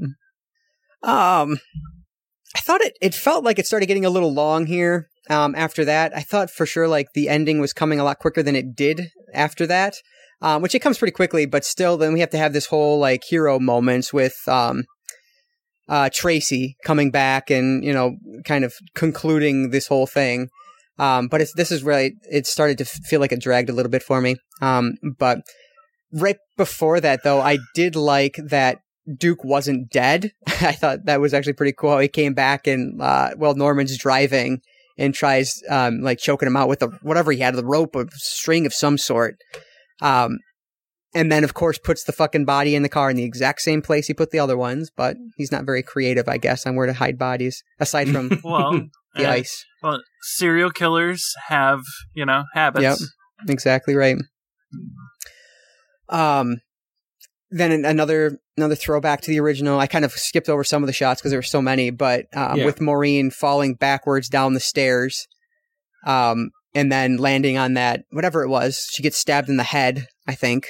At first, I liked that shot, and then Mhm. I sat and thought about it, and I was like, "That that no, it, it doesn't work for me." I, yeah, I, was. like, and I again, I was shot, disap- yeah, disappointed with it here. Yeah, it, the angle is just it's weird. hmm It's off. I don't know. Uh, There's a lot, and I like the ambitiousness of it, but it was just kind of like, eh. yeah, I, I Just, I, I think those stairs are the most dangerous stairs in cinematic history. right. That's- That's the That's third. three now, right? Yeah, That's three now. Robert Loggia in the second one. Yep. Now Maureen in the third. that's and hilarious. And I think Maureen's kill, which is a throwback to the first film, yeah, because it looks as bad as the first one. I think it looks. I think it looks worse so. because it's in Mhm. color. Um, Right. The, the one in black and white with the uh, with the detective. Um, Yeah. You know, Yeah, I, yeah. I I could deal with its you know, uh, you know, fakier design. But Right, uh, yeah. but yeah, this one here it, it looked pretty bad. Like it, it was pretty bad. hmm It was a little bittersweet though, because it's not a kill that Norman's attempting to do. I think he genuinely liked her. You know, Oh no, it's, it, that was And a total this- mistake. Accidentally killing her. It's like, oh damn, you know. And this one makes him go against mother. Like this was a total mistake uh, on his Mhm. part, and because I think he found the love of his life. Right. Um, and as soon as that happened, my fucking power went out last night. I'm like, are you kidding me? I have like 10 fucking minutes left of this goddamn movie, and now I gotta get the system turned back on, get everything turned back on, and then fucking fast forward through this shit to get to the right spot. I was like, oh, you son of a bitch, because it didn't save where I left off. Okay, That pissed me off. The fucking thunderstorm last night. But anyway, I got it back on. Then we pick up with Tracy's annoying ass coming back trying to save the fucking day. Um, this weather report brought to you by Weather I know. Underground. Exactly. um, I, I liked when she walked in and just that, just the table is just filled with like disgusting shit all over it. It's just so gross. Uh, gives a, a good uh, sample of, of Norman's psyche and his living habits at that point. well, e- even just looking at his kitchen, at where he killed uh, Coil in the last film, Mm-hmm. uh, uh, not Coil, uh, the old Spool. lady, Spool. Spool. yeah. Um, you know, like the house is not being properly maintained because he's Mhm. nuts. And he, again, li- like uh, Ashe had mentioned, you know, it's a big house and he probably doesn't need all the rooms. So he Exactly. doesn't keep up, you know, whatever remedial help. It's funny. He, he, like, he makes sure that the, uh, motel is spick and span, but his Mhm. house, which is like his real self, it's not uh, his facade. That's what's Mhm. crumbling away.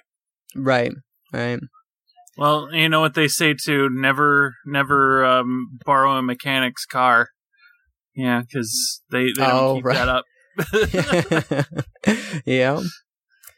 Um, and then it's like, man, sometimes exposition can be a real bitch, and it was at the end here when Tracy's Oh being God. chased by fucking Norman. I'm like, oh my god, just shut up, like just spouting off all this information. I'm like, oh come on, that bugged the hell out of me.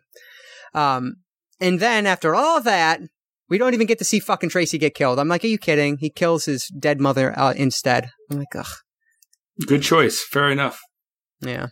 Um, and then, uh, I liked that, that last line because they finally arrest him and then he gets the, uh, but I'll be free. I'll finally be free. And it just, um, feels like the end of, uh, the end of his story as it, as it is going to be and as it should be. Um, Well, Yeah. and uh, the thing that bugs me about that is, and and is the the car scene, and I love the shot, but then I started thinking about it, and it pissed me off. is, is you know the the shot and pulling away him in the car, going fade into black, and he's just sitting there stroking the arm. And I'm like, Mhm. oh, come on! if he's gonna finally be free, he's not gonna bring a piece of his dead mother with him. right. Yeah, I, yeah, I did like the Finally Be Three line, but that that dead arm did bug me as well because how did Yeah, the cops not like pat him down? He, what if it's a weapon, right? So Right. that is a little far fetched. Fine. Well, Mhm. and apparently, apparently, Universal made them reshoot this last scene, and that's they added the arm. oh, uh, really? Yeah. yeah, I, I'm, that's Yes. what I'm guessing because they they wanted something a bigger twist. I was like, yeah, I did like that they used rear projection for the car shot uh, because obviously that's Yes. a technique that was used back when the original was done. Uh, so I, I like that. Um, and then obviously the homage to the original at the end with him staring at the camera smiling. So there's that. Well, how Cameron uses that in Terminator 2. the rear projection Mhm. never goes away. um, any other uh, any other tidbits that you guys picked up that you wanted to mention at all? Uh, not really. I think I mentioned everything I wanted to mention. Yeah. Okay. Same with you, Ashe. Um, yeah, I don't have anything. Okay. Perfect. So extra. let's get to our final thoughts on our star rating for Psycho 3. Ashe, what were your final th- what are your final thoughts and what's your star rating for Psycho 3? Um, well, I ended up liking Psycho 2 more than the original, which surprised the hell out of me. Uh, Psycho 3 feels more like the direct to video that the second one was supposed to be. Um, it, it lacks something. And I, you know, I can't put my finger on what it just, it doesn't feel as theatrical or, uh, thrilling. I think it falls into the 80s slasher bit a bit too much instead of relying on, you know, what made the first two movies good. Um, I, while I while I liked you know Norman being the killer, I, I would have been I think a much better film if you know Fahey's character was the one doing it. Uh, you know Norman was there cleaning up the mess, thinking it was Mother again. I, I think that would have worked better. I it, it, would have made the film a lot more interesting, I think. But mm-hmm. I I did like for the most part I enjoyed it. I and there was a couple bits just like really, um, but uh, no, I thought you know it was a decent entry. It's definitely not my favorite, uh, but you know the quality is kind of starting to tank. Um, so I'm only going to give it a two and a half out of four. All right, so two and a half from Ashe, and how about you, Marc? Um, I really like this movie. Um, I can't see it going any other way, to be honest, because you know, first one's iconic. Second one was a good follow up. Um, the third one, like, it's Psycho three. He's the killer. You know, like he can't. I I couldn't see this going any other way. Um, and I like 80 slashers. This was right up my alley. It was sleazy. It was fun. We saw boobs. We saw some really ugly white underwear. Um, we saw some pretty decent kills. It was the goriest of the bunch so far. Um, I have no complaints against this. Now, is it a good movie? Not so much, but for a horror fan, it's a fantastic, it's, it, it's an enjoyable evening. Um, so I would give this uh, two and a half out of four for a positive review. I uh, I thought it was decent. Good, excellent. Um, yeah, Psycho 2, it really blew me away with how intelligent a film it was. Psycho 3, on the other hand, is just the complete opposite. It really feels like an attempt to take advantage of that Psycho namesake in order to make a few extra bucks at the box office. This is not the Norman we've come to know up to this point, and it makes the whole film just feel like a shell of what it could be. I didn't care about or like a single one of the characters because they were all assholes, murderers, or ignorant fools that made terrible decisions the entire time. Don't get me wrong though, Psycho 3 has some very memorable moments. I don't think I'll ever get that sex scene between uh, uh, Cummins and Fahey out of my head, for better or worse, because it was fucking strange. I did love uh, some of the throwbacks to the original, but they honestly felt more like Perkins was ripping off what worked in the first time around, hoping it would have the same effect here, and it really didn't. Um, those moments were lesser in the second film, but they had more impact than they do here, even. Um, I think Perkins had some interesting moments, but didn't have the right script to really make those moments stand out. He, like we mentioned, he did direct one other film in his time, which came out um, two years after this one called Lucky Stiff. It's labeled as a horror comedy, so I want to give it a shot and just see how it is. But I don't know that he has really this talent for directing like he does acting. Um, and then speaking of the acting, he almost feels like a like I mentioned a parody of himself here. Those genuine moments that made Norman so personable in the first two films are almost entirely gone, and instead we get some overacting that really surprised me. Perkins is a brilliant actor, but that was not on display here. That may be, like we mentioned, due to him wearing two hats. I, who knows? But either way, the end result just ended up being a real disappointment for me. Psycho 3 wa- wasn't creative, intelligent, or even that much fun. Sure, we got more nudity and some better kills, but that's really about it. I do like that this is the end of Norman's story because I just don't think there's any place for it to go here. Because as we know, Psycho 4 is a prequel. So this isn't the worst film I've ever seen, obviously, but it didn't even reach average heights for me either. So I'm giving Psycho 3 one and a half out of four stars. So it'll be interesting to see where we go from here.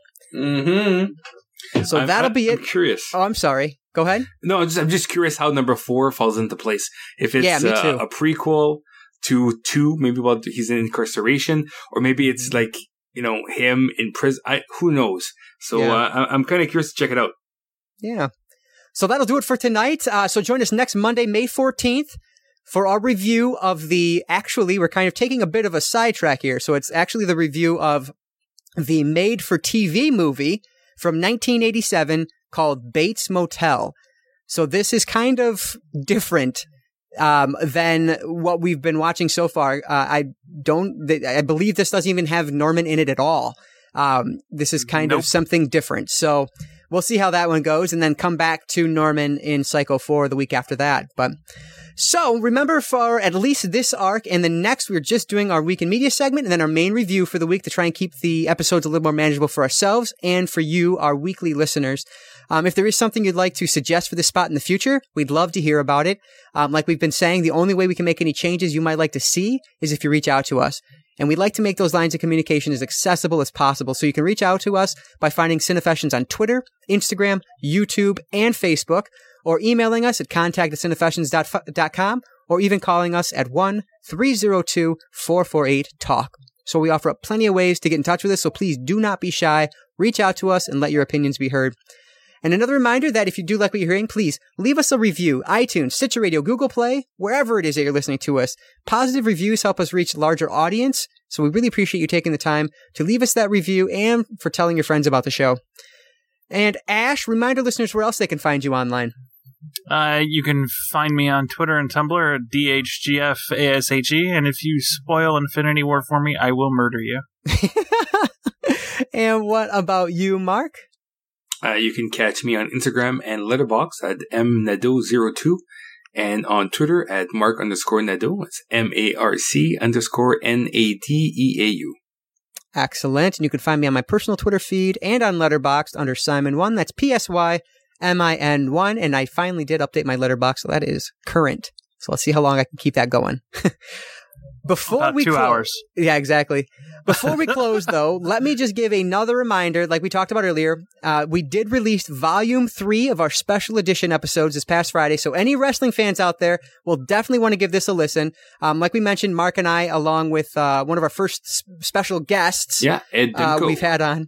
Yeah, since since your debut, Marc, and we all know how that turned out. So uh, but it was a review of the greatest Royal Rumble event from WWE a couple Fridays back. So definitely give that a listen if you're a wrestling fan and uh, have missed out so far. Um, I hope slash don't think it's going to be our last of the wrestling um, event reviews. So hopefully you guys will take a listen and give us some feedback on that, and uh, we'd really appreciate it. Marc Ashe, it's always a blast talking to you, gents. So thanks for joining me tonight. My pleasure. Mm-hmm. Yep. All right. So we just want to say thank you to everyone for listening to episode 129 of the Cinefessions podcast. And remember, in film, we trust. We'll catch you next time.